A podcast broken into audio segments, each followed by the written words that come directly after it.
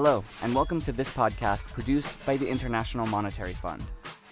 I'm Mark Betancourt. Imagine that people from the majority group in the country where you live suddenly turn on a sizable minority and brutally murder them, their families, and anyone attempting to help them.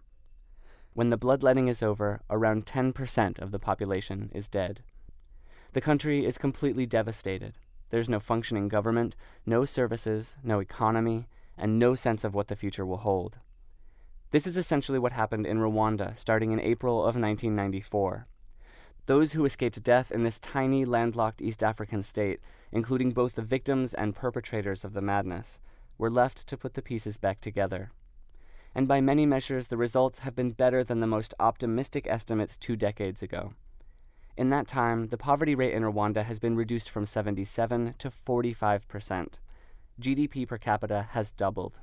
Over 60% of the parliament seats are occupied by women, more than three times the global average. I spoke with the country's finance minister, Claver Gatete, about how the Rwandan people rebuilt their society from the ashes. I began by asking him about the condition the country was in at the end of the genocide in July 1994 already before the genocide, it was a weak country. It was a very poor country by any standards. But then when the genocide came, it destroyed almost everything. And uh, that's when the economy declined by 50%. We've never seen something like that. And inflation was at 65%. We had not seen something like that.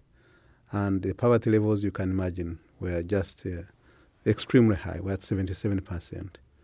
So the situation was very desperate when the genocide uh, stopped, we had the survivors of genocide. Uh, we had the people who were already living outside as refugees who were returning.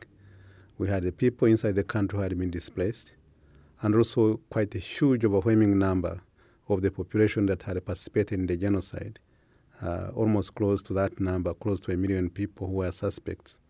Uh, some of them were planners and masterminders of the genocide. Others uh, were the people who were really participating in the genocide itself, having been uh, brainwashed uh, to that level of killing each other.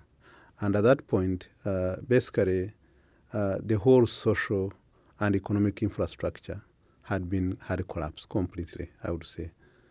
That's something I was going to ask you about. Is you have on one side you have uh, this vast number of traumatized victims and on the other side, you have a lot of perpetrators who are themselves traumatized also.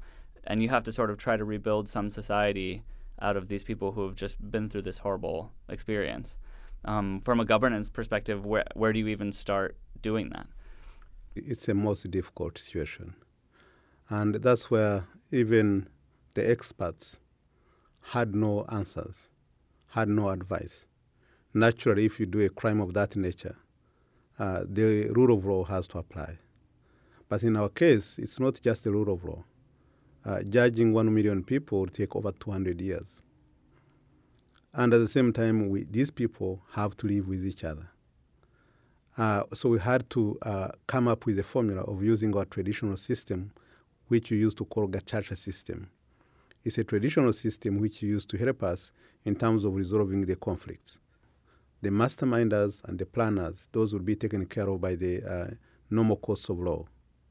And for the people who are being used to kill each other, are the ones who were being, uh, I mean, who went through that gacaca system, so that they would have a balance uh, of justice, of course, which is very important, but also reconciliation. What were the priorities from the perspective of the authorities in Rwanda, from the perspective of the government, to try to rebuild the economy and get things moving again? Well, that became very complicated because everything was a priority. The hospitals were a priority. You needed to have the schools to start. You, need, you needed to have water running. You needed to have the economy to kickstart. Uh, uh, almost all the reserves of the government through the central bank had been rooted. We had no agency that was collecting taxes. We had no private sector that was functioning. Then we were being supported by the international community through the UNDP, uh, which actually the government had no control over the resources at that time. It was a desperate situation where you could not prioritize. And that's why we had to innovate. Most people actually working as volunteers in the whole country.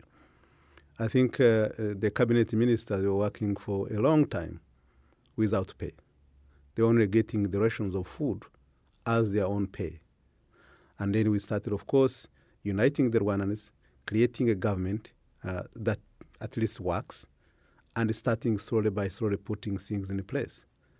So not only had Rwanda been able to put the pieces back together to some extent, and at least function as a state um, after this crisis, but has actually developed to be sort of a model state in the region uh, since then. What do you attribute that success to?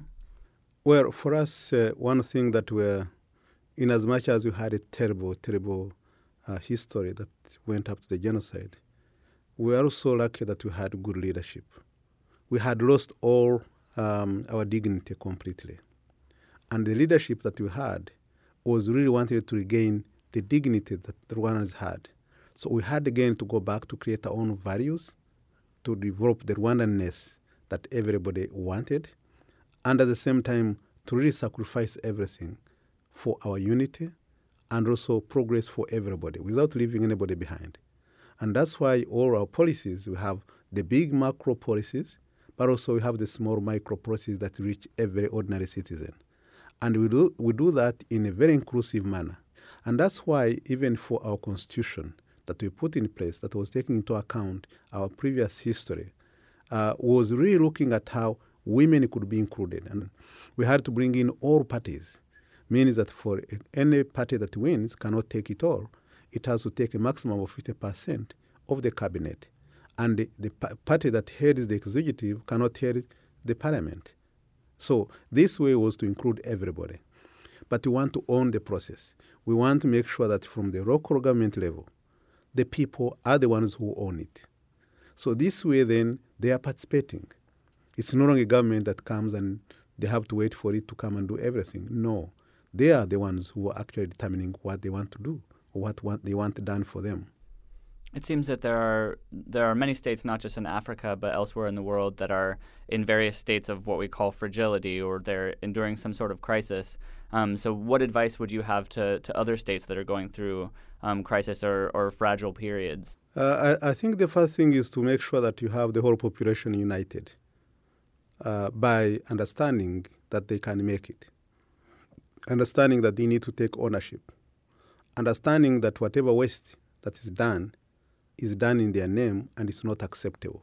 Transparency and accountability is very, very crucial. Once they believe in themselves, then the rest uh, really would follow. So for me and, and own experience is that nothing is impossible. And we can always learn from each other. We have so much that we've learned from other countries, and other countries can also see how we are doing, uh, uh, how we are also implementing our own programs. There is no situation that is the same as the other. Each country is different, the history is different, the issues are different. Uh, there is uniqueness in each of the countries. But once you come together and you, as uh, uh, members of the society, understand your issues, work together to resolve them, and do it in a way that is uh, for everybody, then it works. That was Claver Gatete, finance minister of Rwanda, on how his country rebuilt following a genocide that left as many as 1 million people dead. If you enjoyed this podcast, you can hear more like this at www.soundcloud.com forward slash IMF dash podcasts.